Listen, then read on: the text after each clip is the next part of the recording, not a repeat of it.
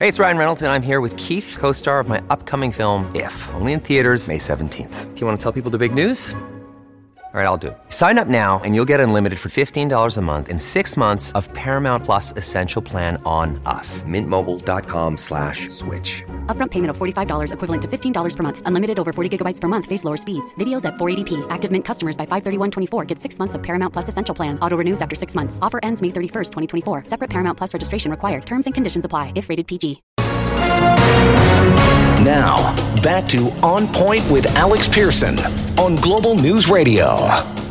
803 on this Monday night. So let's talk about an idea, but it's it's not a new one, and it is one that is getting more attention and support with a petition now going around, marking the 200 and I guess 10,000 mark. It is the idea of opening borders between Canada, New Zealand, Australia, and the UK. And the proposal would give you the freedom to move with less paperwork, permits. You could strike up trade deals, maybe advance foreign policy cooperation. You may have heard of it. It's called the CANZUK movement, and it's a fight to create a four country alliance. And what does it mean for us? I think those pushing for it say it offers more freedom to maybe work in one of these countries. Maybe you could retire hassle free. But they also claim it could be good for the economy, diversify things like trade, and improve immigration. So the downside? Do these countries want to do it? And is there enough demand? Let's ask the man himself who is penning this. His name's James Skinner. He's the executive director of the Commonwealth Freedom of Movement organization. James, let me ask you I mean, is there enough demand for what you're proposing? Uh, there certainly is. So um, our online petition has uh, just surpassed 210,000 signatures uh, from citizens across the CANZUK countries, a lot of those in Canada. Uh, we've also got support from senior politicians as well. For example, the leader of the opposition in Canada, Andrew Scheer, mm-hmm. um, supports a free trade agreement and free, freer movement between these countries. Um, the Shadow Foreign Affairs Minister, Erin O'Toole, has actually endorsed um, our platform and actually used it as part of his leadership uh, candidacy for the Conservative Party back in February of last year. Uh, not only that, we've also got support from uh, the Foreign and Commonwealth Secretary, Boris Johnson in the United Kingdom, who wishes to see closer cooperation between these countries in terms of trade and immigration. Uh, former Prime Minister of Tony Abbott also endorses us for a you know freer movement between these countries. Uh, ACT party leader in New Zealand, David Seymour, also supports us. Um, there's numerous politicians and a lot of public support for this initiative, and it's something that we're looking to capitalize on um, as time progresses and as, also as CANZUK negotiations uh, begin in due course. I mean, there doesn't seem like a lot of downsides when you're talking about the particular countries uh, in question being Canada, New Zealand, Australia, and the UK. And, and what the proposal would do is essentially give us the freedom to travel back and forth, maybe live uh, without doing the cumbersome paperwork. Um, it would free up trade. There, are, there are a lot of benefits to it, but some of your critics say this is nothing but a step backwards. In fact, um, you know, it's it's almost like a fantasy. Uh, I, I, think the the wording, and I don't want to put to words in this person's mouth, but kind of made it sound like, well, this is just like a white person project.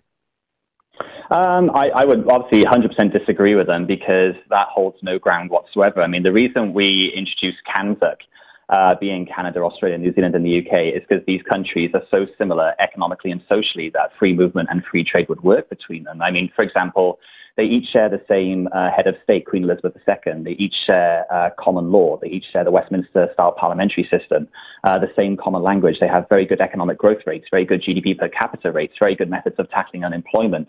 Uh, very good methods of ta- tackling uh, cybersecurity issues and counterterrorism initiatives. I mean, the list, list goes on and on as to why these countries would be so good.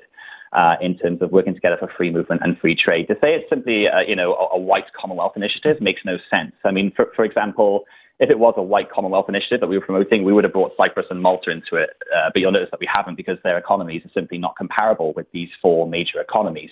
Um, you'll also notice as well that these uh, Canada, Australia, New Zealand, and the UK are majority Christian countries too. But nobody seems to, you know, bring up the point that you know, we're, we're campaigning for the, erad- the eradication of uh, Islam, Sikhism, or Buddhism. It's simply just, it's nothing more than an argument to draw attention to those who want to cry out racism at mm-hmm. every opportunity they can when there is no grounds whatsoever to do so. It's simply because these countries are so similar economically and socially that they would work under free movement and free trade. And that is what we're looking to capitalize on and also encourage in terms of uh, future negotiations for CANZUK. Because there is a lot of conversation about open borders, but it goes to your point where people say just open the borders, period. And we'll just get everybody migrating anywhere they want, going anywhere they want, which I think most people would have a big problem. But when you put it into um, the way you explain it, we would be doing it with nations that share the same values, same economic practices, uh, and who we can both, I think, better, uh, all, all of us could better each other.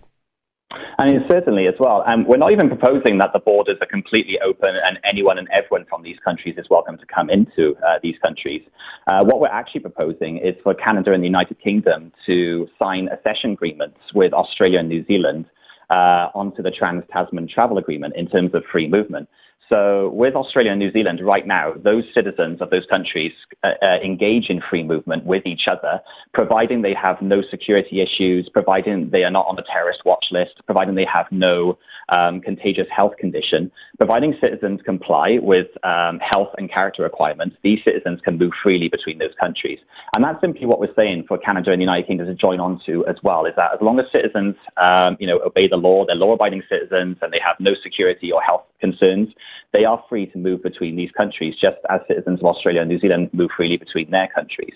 You know, it, it's obvious that you know in the 21st century, um, you know, there are security issues about, and we would be it'd be ridiculous to ignore those, um, you know, th- those problems in society. But with CANZUK, you wouldn't have that issue because not only would you have these security safeguards in place uh, by joining the Trans-Tasman Travel Agreement, what we would also do is security through the Five Eyes Intelligence mm-hmm. Alliance which is a human, military, and signals intelligence sharing cooperation between Canada, Australia, New Zealand, the United Kingdom, and in addition to the United States as well. So there's plenty of safeguards in place for this to work, and the issue of security and terror, terrorism would not actually, um, you, you, know, hold, hold any ground in this argument whatsoever. Okay, so you, you say that you have a lot of support, and of course, Andrew Scheer and Erin O'Toole on the right but is this a bipartisan, um, you know, thing? Do you have any support from from the uh, prime minister? And does this become an election issue? Do you think? I mean, it certainly does. We're hoping that a lot of parties are going to adopt this as an election issue. And we, we are a non-partisan organization. We're completely independent. I mean, any coincidence that we have of certain parties liking what we do and, you know, it's not just a right wing issue. I mean, for example, the newly elected New Zealand government in, uh, you know, newly elected government in New Zealand is also supportive of closer Commonwealth cooperation, especially with the CANZUK countries too. And they, you, you could argue, are a left wing government. So there's certainly a non-partisan initiative that benefits citizens of all backgrounds, all political agendas. Um, you know, and, and, it's certainly something that we are looking to target is everybody within these demographics, not just those on the right or those on the left. And it certainly would be an election issue. We're hoping now, as the election approaches in 2019 in Canada, we are outreaching to a lot of the parties, you know, mainly Conservatives, Liberals, and NDP, and we're asking for their support. And we are waiting now to hear back from them and see if anybody would obviously support us. Of course, we have support now within the Conservatives. Mm-hmm. Uh, well, a, a lot of Conservative members in Canada. We are now looking to get support as well from the Liberals and the NDP to make this a sort of non-partisan um, idea that can progress forward in time. Yeah, it would certainly be interesting given, um, you know, TPP isn't going anywhere right now and, and trade deals aren't really happening. If those aren't in place by the next election, it would certainly, I think, uh, create more of a conversation about why not do it instead of, you know, we can't do it.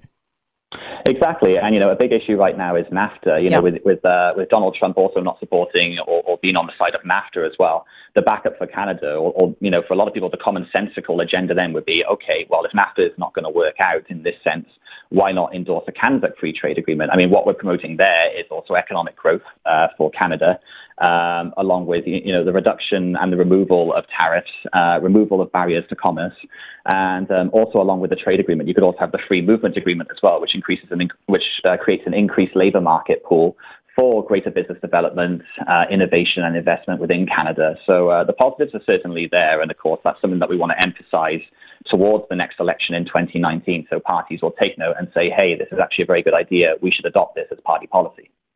Let's see where it takes us. Thanks, James. Thank you very much. Appreciate it. James Skinner joins us. He is, of course, with the Commonwealth Freedom Movement Organization.